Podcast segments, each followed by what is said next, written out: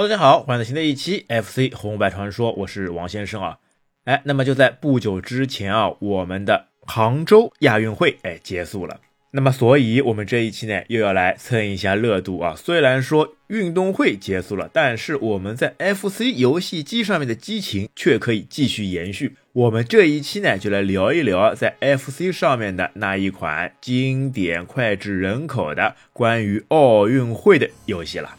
其实小的时候呢，我们最熟悉的关于运动会或者说是关于奥运会的游戏呢，那应该呢就是在合集卡带当中看到的那一款由科乐美出品的奥运会游戏了。哎，接下来我们先来放一段开头的 FC 的背景音乐，让大家来回忆一下。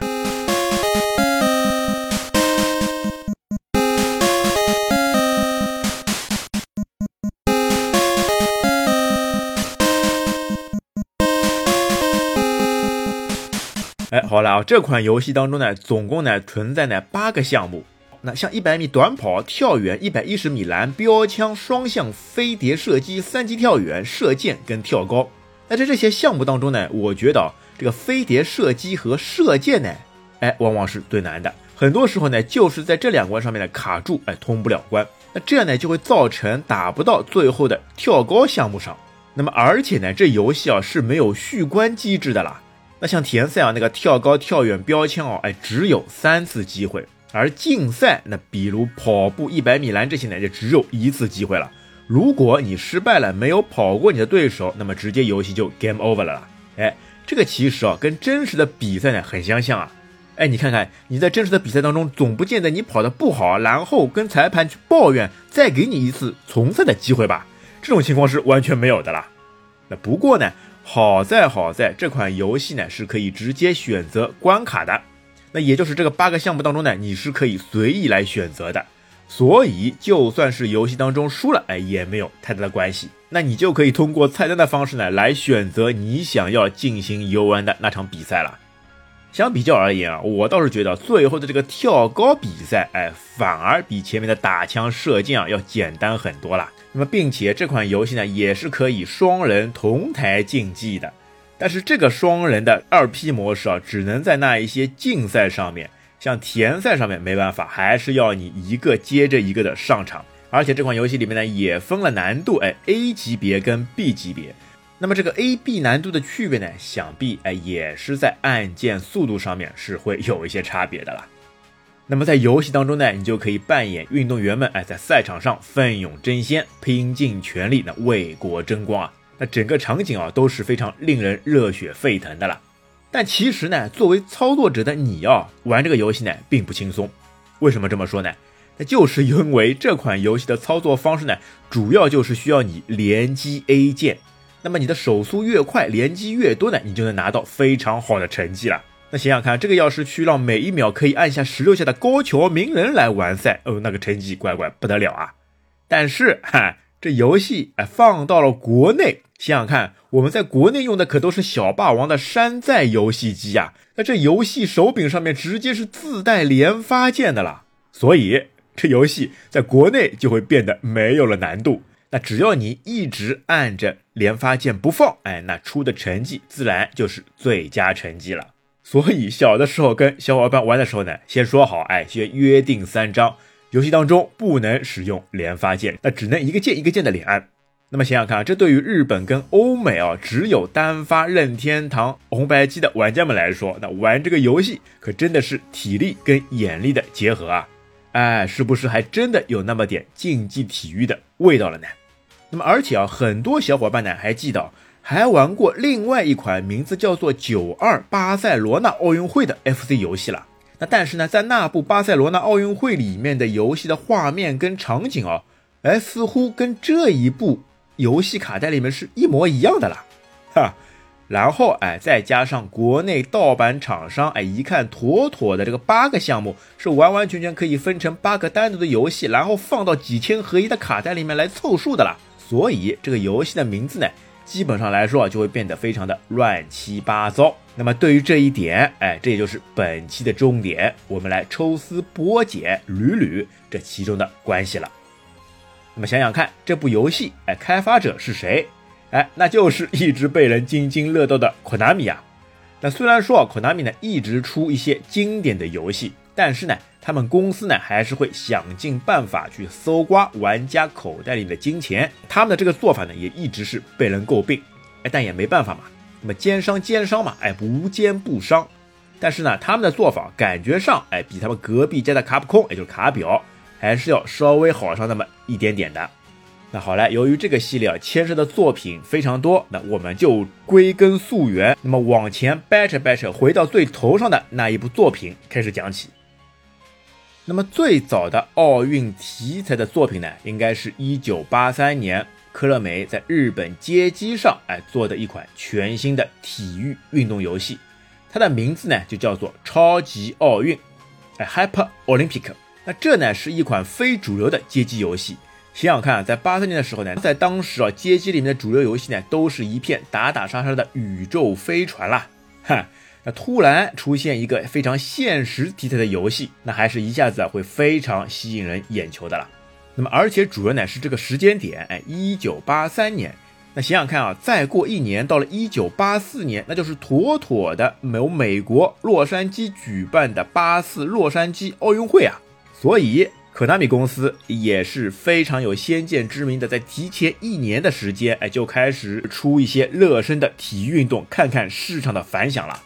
那么这部作品呢，总共收录了六个运动项目，分别是呢一百米赛跑、跳远、一百一十米栏、扔链球跟跳高，哎，这六个田径项目。那么玩家呢就必须在这六个项目当中击败所有的电脑角色，那从而问鼎奥运冠军，甚至呢是可以打破世界纪录。那虽然说这款游戏呢，或许不是第一款的奥运会游戏，但是呢，它几乎确立了所有奥运题材游戏的玩法，那就是呢，连打按键与看准时机来按键。那么这个标准是怎么来制定的呢？哎，主要还是在它非常有特色的遥控手柄上面。那么整个街机操控台上呢，竟然是没有摇杆的。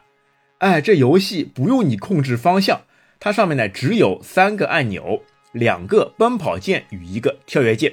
哎，是不是很淳朴？哎，让人很兴奋，就像真正的田径比赛一样。它不仅考验着玩家的技巧，同时也考验着玩家的力量与耐力。这个力量与耐力呢，当然就是手指啦。那想想看，在一百米赛跑当中，哎，他就要求玩家要交替连打两个奔跑键，来让运动员以最大速度哎完成比赛。那么在跳远当中呢，玩家呢先要连按奔跑键来助跑，然后再看准时机，以最远的角度起跳。那像一百一十米栏呢，还需要在跑步当中反复的跳跃，而链球呢，则需要在旋转过程当中，在合适的时机把它扔出去。哎呀，这些因素的相结合啊，一下子呢使这款游戏呢就火遍了全世界。原因就是它实在太简单的了，那任何人呢，只要你有体力啊，都可以快速上手。而且呢，它又会非常的深邃。这个深邃的点主要就在于，哎，每天哎都有这个世界纪录被打破，那每个人都会去想尽办法去寻找如何更快、更有效的连打速度变得更快的方法了。那么，而且又因为呢，次年就是洛杉矶奥运会了，所以引进该游戏的街机厅呢。他们纷纷都在店门口挂出了山姆的海报，就是洛杉矶奥运会的吉祥物，哎，那头白鹰。那么自然，哎，这样就吸少了不少人的关注，哎，那么再回到这部作品的名字上面，既然敢叫超级奥运，那想必他们是真实的，哎，有拿到奥运版权的了。那这个主要还是因为呢，在当时奥运版权的管理呢还不完善。所以，哎，这部作品或者说是 Konami，哎呀，瞎猫碰到了死老鼠，在那一年，那他们竟然可以拿到国际奥委会的授权了。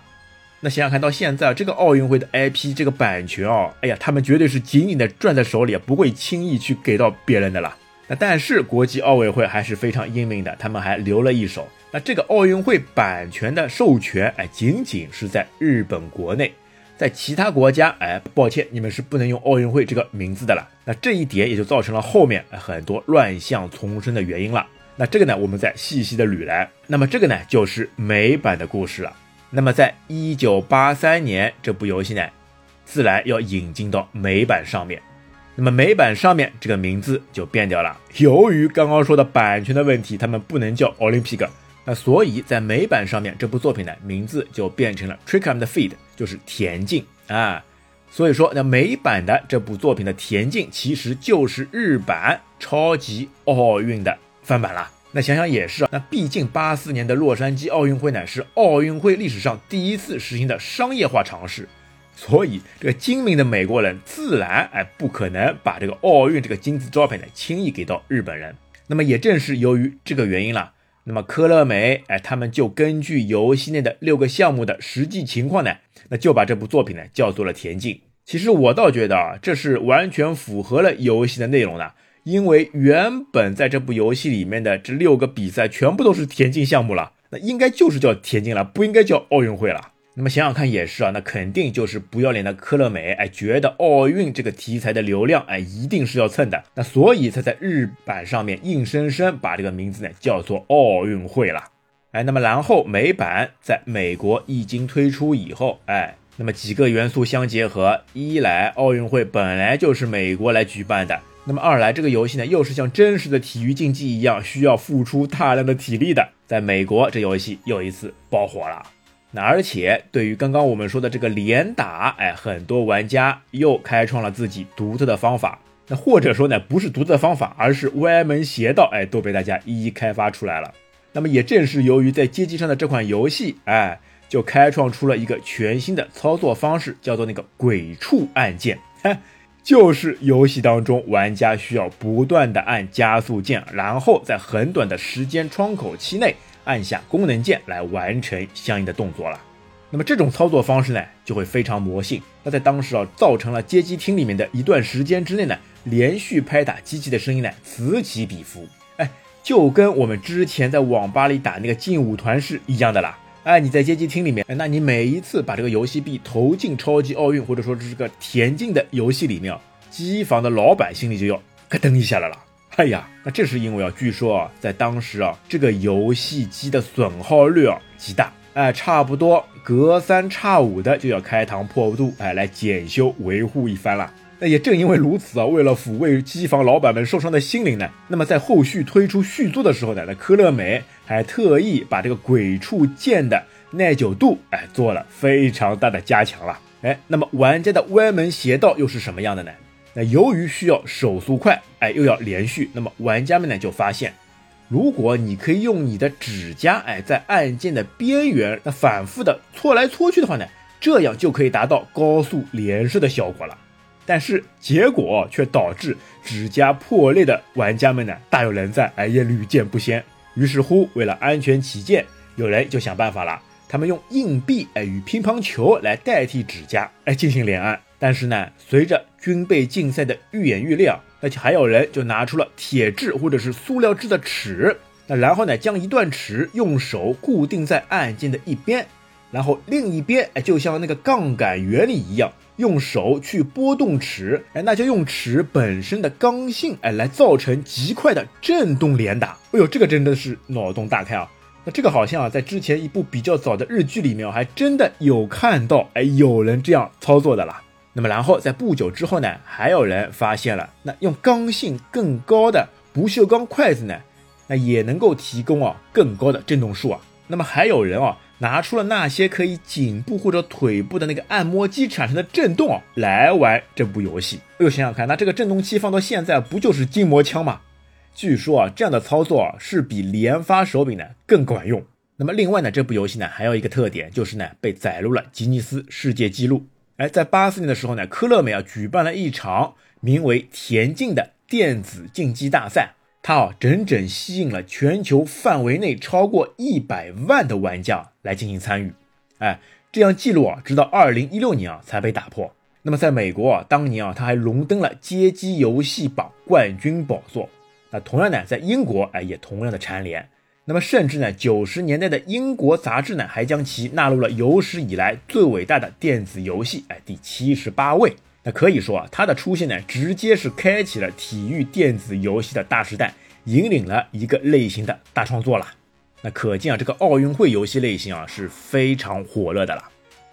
那好嘞，趁热自然要打铁。那么在次年，哎，一九八四年，它既是一个奥运会，而且又因为这部超级奥运的反响呢非常不错，所以呢，科乐美看到了这一系列的前途，于是乎，哎，趁着洛杉矶奥运会的热潮，那么他们就顺势推出了续作《超级奥运八四》，那 Hyper Olympic Eighty Four。那既然能叫 Olympic 的，这自然也是日版了。那么在这款八四版的超级奥运呢，继承了前作的基本操作的同时呢，又增加了更多不同的玩法。那么在比赛中的项目呢，全部换掉。那相比前作全是田径项目的寒酸呢，那八四版涵盖了更多的内容，也给人们带来更多的乐趣。那这部作品当中呢，就包括七个项目：一百米自由泳、双向飞碟、跳马、射箭、三级跳、举重跟撑杆跳高。那好来，那接下来说的地方啊，就要开始乱起来了。哎，那么日版推出了，自然美版上面呢也要引进。但是还是刚刚说的版权原因，在美版上面呢不能叫做 Olympic，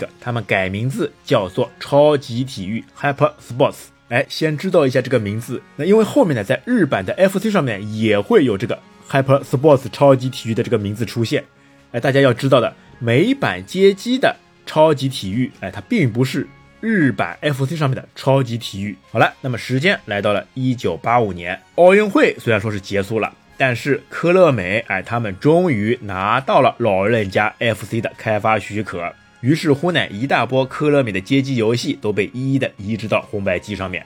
这个当中呢，自然也包括了我们的超级奥运系列。哎，这一次在日版上面，FC 上面的超级奥运的名字跟街机上面超级奥运的名字是一样的。那么，但是呢，还是因为 FC 机型有限，哎，所以大多数的厂商在移植街机游戏的时候呢，那都必然会做一些不同程度的缩水。但是这部在 FC 上面的游戏啊，科乐美还是很良心的了，它的画面啊，基本上来说啊跟街机上是一样的，只是在内容上做了缩水。那相比较最初的日版街机版上的六个项目，那么 FC 上面呢只有四个项目，它们就分别是呢一百米跑、跳远、标枪跟一百一十米栏。哎，那么然后在日版的超级奥运的 FC 版上市不到三个月的时间，那么科乐美就急着把他们在街机版上面的第二代，也就是超级奥运八四的移植版，那也同样推向了市场。想想看啊，这两部游戏，哎，明明都已经出品了，明明你都可以把它们混在一起，然后去上市的，哎，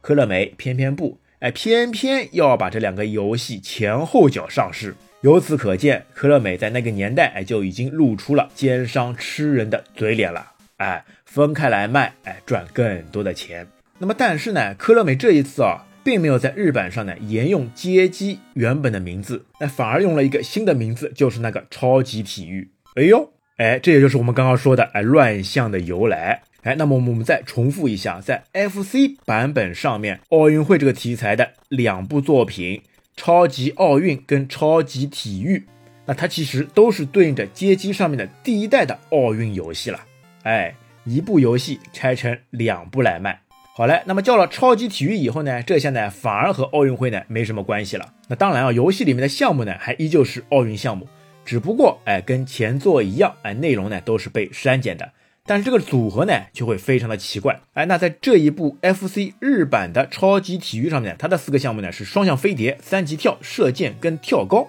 哎，这里啊，我们再来捋一捋啊。那么在一代街机上面呢，它的项目呢是一百米跑、跳远、标枪、一百一十米栏、链球跟跳高。在二代街机上面呢，项目呢是一百米自由泳、飞碟、跳马、射箭、三级跳、举重跟撑杆跳高。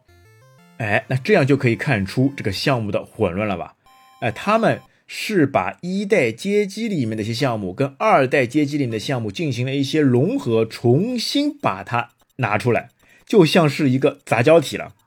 哎呀，这个版本的疯狂啊，已经开始让人抓狂了啦。那反正我感觉啊，是有一点已经要理不清楚的了。但是没关系，我们只要知道，哎，这几部作品都是一个大杂烩的融合体。那从第一代里面拿点东西，从第二代里面再拿点东西，最后再结合起来变成一款新的游戏，继续来赚玩家的钱了。哎，呃，我们刚刚啊也说到过这个连打的技巧。那么等这个游戏呢搬到 FC 上面的时候呢，哎，才发现这个按键不够用啊。原本在街机平台上面有三个按键，那 FC 上面呢只有两个按键，这怎么办呢？于是可乐美呢就把这两个。奔跑的鬼畜按键变为了一个，所以呢，玩家呢就只需要连着按 A 键就可以了。那但是科乐美还是会想办法来继续赚钱的。他们呢还专门的为这款游戏的日版哦，那制作了一款特别的控制器，叫做 Hyper Shoot。这款控制器上面呢其实就只有两个按键。来代表原本街机屏上的两个可以交替使用的奔跑按键了。哎，但是仔细去研究一下啊，它这个手柄上面两个按键，那么在 FC 的手柄上面，它其实也就是 A 键跟 B 键两个按键啊，这不都都是一样的控制器吗？都是两个按键啊。那他们推出这款控制器的目的，这不是脱裤子放屁吗？啊，那好嘞，FC 上面的日版推出以后，自然美版 NES 也要上市了。那美版的 NES 呢？这款名字依旧是被叫做田径 Trick and Fred，是在一九八六年上市的。那如果说啊，你以为呢，像日版 FC 卡带上面一样，哎，是个街机版的缩水版，哎，那可就太傻太天真了。那这次要注意。那由于呢，这游戏呢是卖给更加精明能干的美国爸爸，哎，不是傻白甜的那些日本玩家了。所以，如果你以为只有四个项目的缩水版游戏呢就能糊弄得了美国大叔吗？啊，科乐美自然也心知肚明，他们呢在日本搞的那一套呢，在美国呢确实吃不开，于是他们就给美国玩家准备了一份极为厚道的大礼。那他们把在日版 FC 上面的两个奥运游戏结合起来了。那也就是说，NES 版的田径呢，实际上就是日版的超级奥运加上超级体育。那项目呢，总共呢变成了八个。那而且不像日版那样，你是可以直接在开头画面直接选择想要去玩哪个项目。哎呦，这个 Konami 绝对是对美国人是跪舔啊！那么在 NES 上面的这个田径游戏呢，那也就是我们在节目开头当中所提到的那一部经典作品了。哎，那在 FC 上面呢，这个奥运会游戏呢，还有一些衍生版本，其中有一部呢是在1985年在日版上面特别推出的超级奥运至尊剑版。哎，这是一款限定版的游戏，他的初衷呢，原本是在日本的 TBS 的搞笑节目《八点了全员集合》当中，那有个恶搞栏目就是志村健的笨蛋殿下。那他呢是由日本的著名的笑星志村健来扮演古代的城主啊笨蛋殿下，那然后呢演出各种滑稽的内容啊。那后来啊这部笨蛋殿下啊还被改编成了独立的电视节目，哎还有电影版的啦。那么当日版的超级奥运上市的时候呢，那科乐美呢就做了一个市场推广，在笨蛋殿下的节目当中呢就植入了这款游戏。那为了达到这个搞笑的效果，科达米啊就专门制作了一个特殊版本。那把里面玩家控制的运动员角色呢，就换成了这个笨蛋殿下，那一个穿着日本古代服饰在田径场上比赛的人，这个效果看着就非常搞笑呀。那么想不到呢，这次植入的效果非常好，那么许多玩家呢就纷纷打电话去询问，哎，在哪里可以买到这一款特别的笨蛋殿下的游戏呢？啊，那么敏锐的科乐美立马就把这一版做成了限量发售版，到现在来看啊。这绝对是一货难求的稀缺物品了。那么另外一个版本呢，就是我们刚刚也说到过的，哎，九二巴塞罗那奥运会。那么这款游戏呢，就是所谓的正宗的哎九二奥运会，或者说是呢巴塞罗那奥运会了。但是哎，这款游戏谁玩谁知道，这是一个超级坑爹的东西。哎，而且要知道啊，那这一次呢，不是盗版厂商来坑天朝的玩家，而是小日本呢专坑欧洲人。那么，在这部游戏出品的八年以后，哎，来到了一九九二年，也就是巴塞罗那奥运会的时候呢，哎那么这个科乐美一看呢，哎呦，奥运会又来了，那他们已经放到了回收桶里面的奥运游戏，那是不是又可以拿出来继续来赚一把钱了呢？于是乎，他们把这部游戏，哎，标题画面改一改，底色改一改，然后再加上巴塞罗那这几个字，那重新又画了一个新的封面，再把这个卡带。大摇大摆的拿出来来售卖了，包括游戏里面的环节、游戏里面的场景，通通的都没有改过。哈，哎，所以也有玩家啊，针对不同地区的奥运会呢，可以做了一个这样的总结。那日本人呢是花了两份钱买了两份不一样的缩水游戏，那美国人呢是花了一份钱哎买了两份不一样的缩水游戏，而欧洲人却是花了两份钱买了两份一模一样的缩水游戏啊。哦，那还有一个版本呢，是真真实实的奥运会的后续版本。它呢，就是在一九八八年那个汉城奥运会所推出的游戏，这田径二了。那么，在一九八八年汉城奥运会的时候呢，那奥运会系列呢又迎来了新的作品。虽然说此时科乐美已经失去了奥运会的版权，那么日版呢也无法以奥运会之名来推出，那所以呢只能改成新的运动系列品牌，哎，Konami Sport。那为的呢，就是跟这个 Olympic 呢在发音上面有所相关，哎，变成了 Konamik。那么美版呢本来就没有版权，所以呢它就是叫做田径二。那么这座呢质量可谓是大幅提升了。那首先画面呢就得到了极大的加强，游戏中呢这人物比例啊会更大，而且更加写实。确实啊，在这部游戏当中啊，很少能看到在 FC 机型上面有这么大人物比例的作品了，确实是非常不容易啊。那跟前作呢可谓是天壤之别，游戏内容的丰富程度呢也完全不在一个级别。那全片呢有奥运练习跟对战三个模式，总共十五个比赛项目。它增加了呢击剑、跳水跟激流回转，甚至还有当时只是表演项目的跆拳道。那么另外呢，还有两个跟奥运呢没有什么关系的奖励关卡：滑翔翼跟打枪。同时呢，这部作品啊还配有了真人语音啊。特别我觉得是这个开头动画绝对一流，特别是有这种奥运会的入场仪式的感觉了。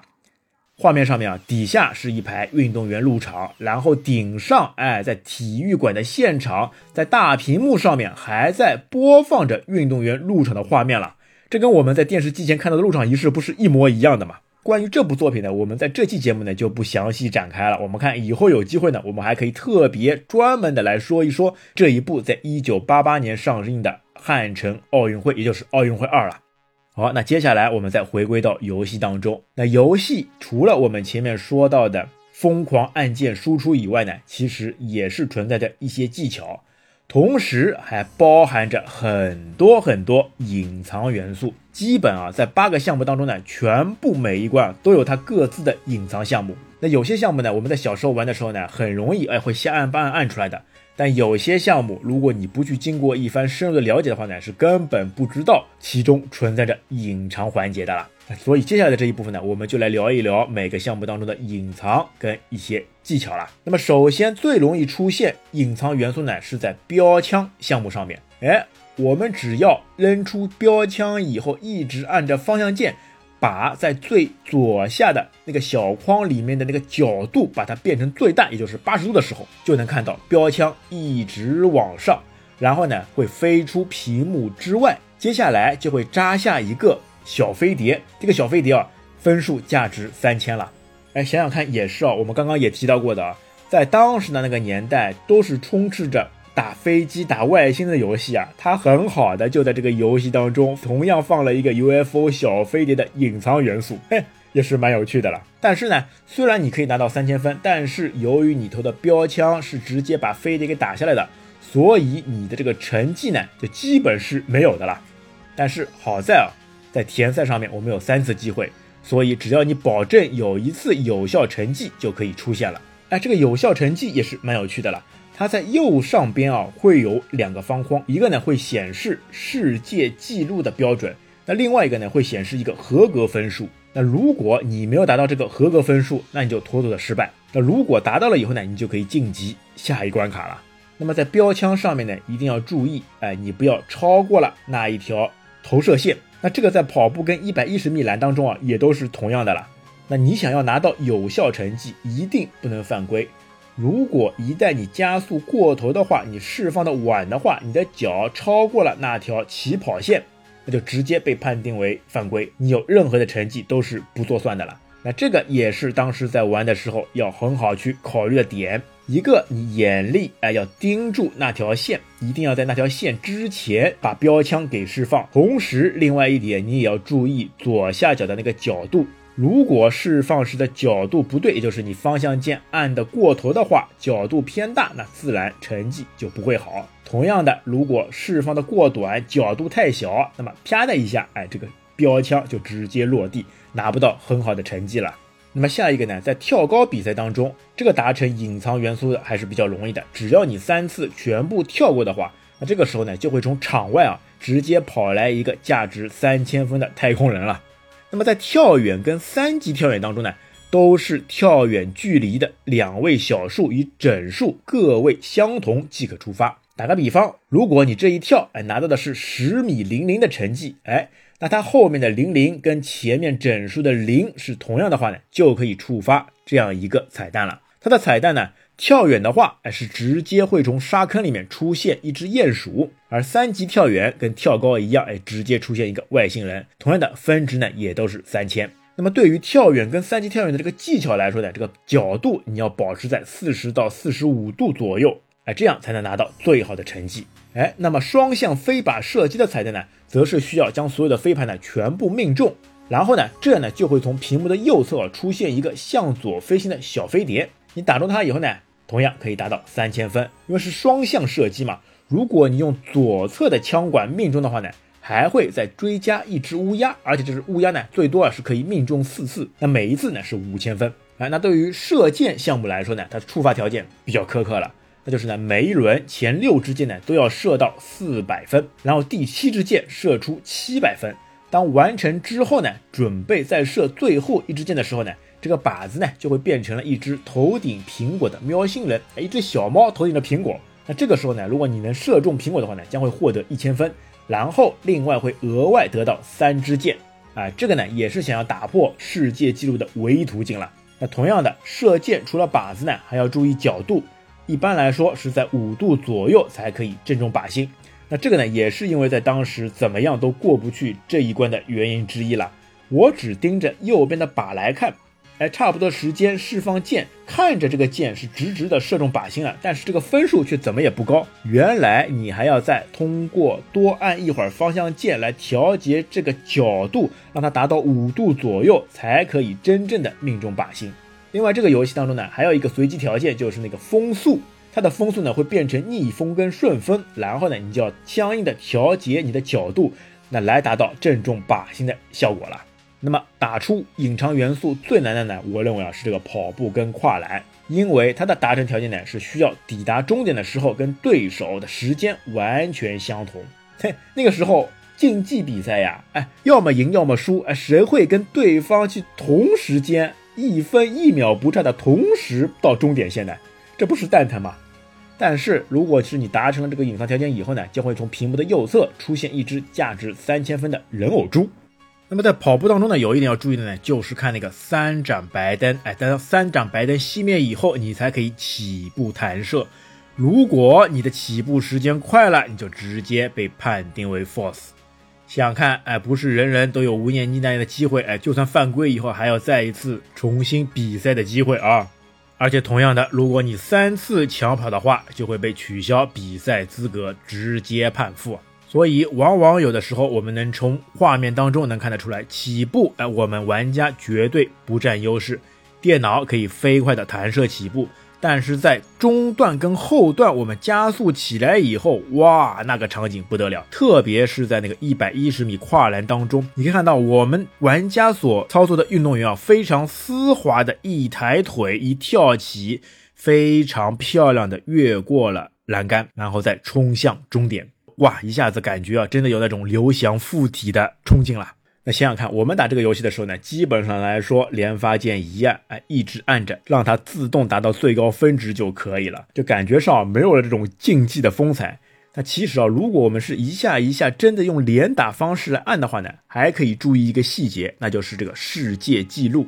啊。哎，我们还可以跟现实现在的世界纪录的分数来做一个对比，来看看游戏里面的世界纪录是怎么来被设定的。那么在一百米的短跑当中呢，游戏中的合格成绩呢设定为呢九秒九三。那然后你通过按连发键的方式呢，那最高成绩呢能达到破纪录的七秒二九。哎呦，乖乖不得了！想想看，现在一百米奥运世界纪录的保持者是博尔特创造的九秒五八呀！哎呀，那在游戏当中你整整可以比真实的人类快了两秒，哇，不得了！你绝对是超越了人的极限。有人说啊，打这款游戏呢，跟真实世界对比的话呢，就是在游戏里面，啊人人都是吃了非常强劲的兴奋剂啊，直接能把这个竞技比赛的成绩啊提高两秒，这个不得了啊！那或许这也全部都是亏了有连发键这样一个特色了。好来，那么跳远项目上面，比赛当中设定的合格成绩呢是八米九零。然后连发箭的破世界纪录最高可以达到十四米零二，哎呀，简直是可以翻了一个倍啊！而且在跳远上面，你能看到这个人一跳，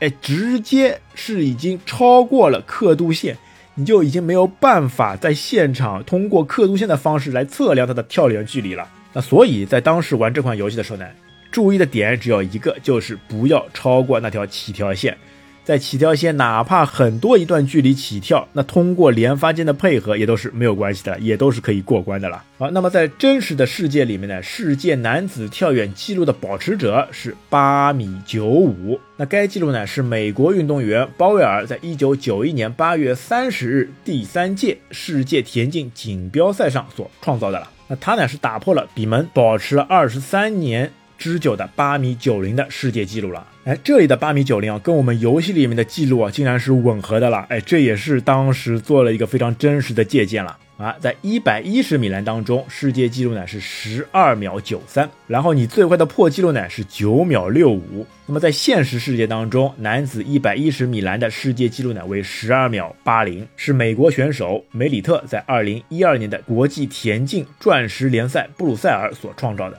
哎，那想想看啊，在当年我们的刘翔跑出十二秒八八的成绩，那也是非常辉煌的了。那接下来的标枪世界纪录呢是九十九米七二，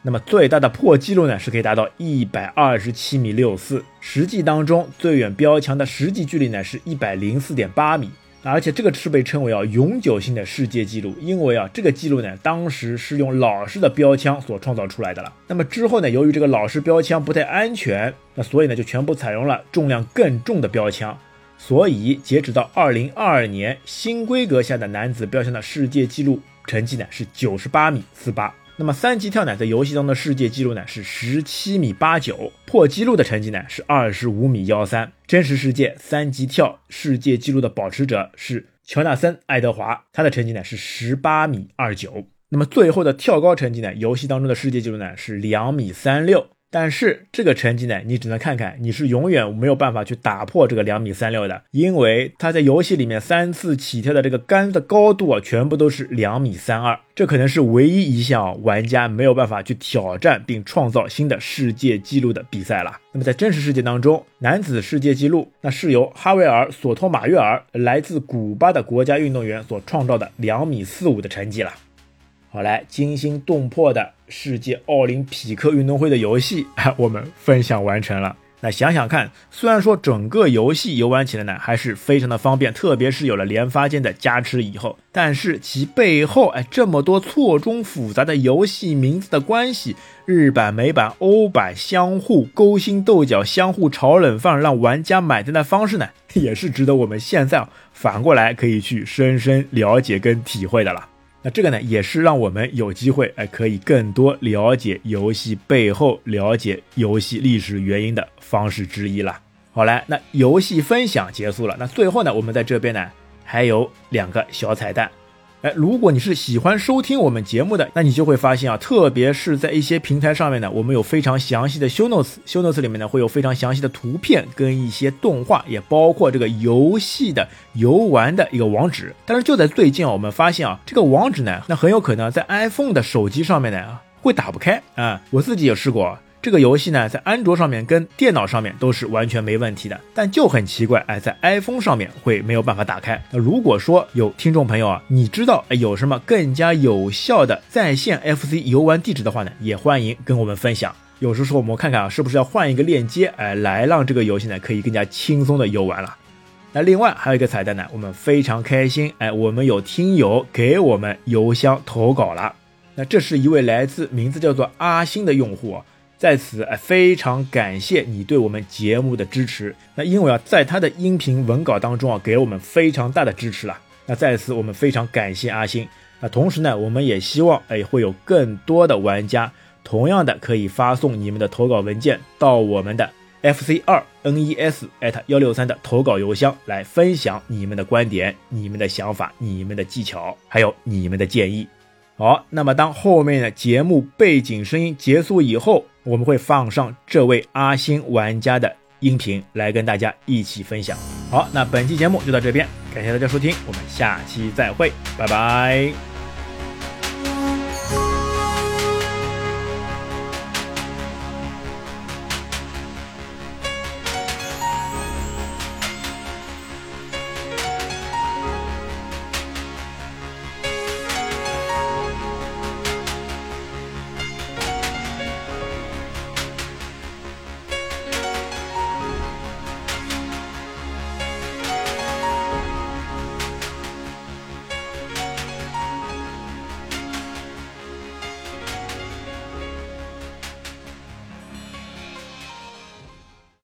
先生您好啊，嗯，就今天的这个录音已经是第好几十次的 NG 了，因为我尝试投稿我自己的录音，然后各种尝试又各种不满意，删掉了很多次。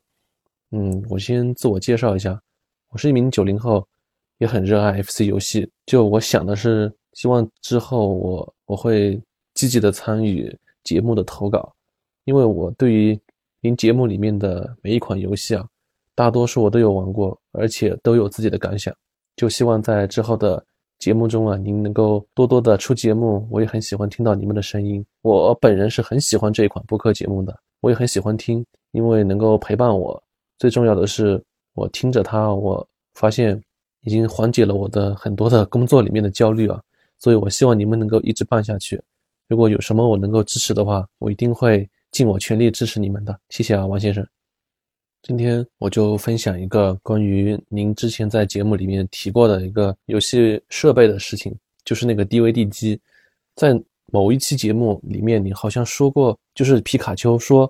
呃，FC 游戏可以在 DVD 机里面玩的时候，你好像有点诧异。其实这个事情我也有发言权，我是在 DVD 机上玩过 FC 游戏的，或者说，我身边的很多小伙伴也是这样玩过来的。一开始确实用的是那个。盗版的小霸王学习机，后来有了这个 DVD 机以后，当时我家里面买了一台，我记得那一台的那个造型特别薄，特别有科技感。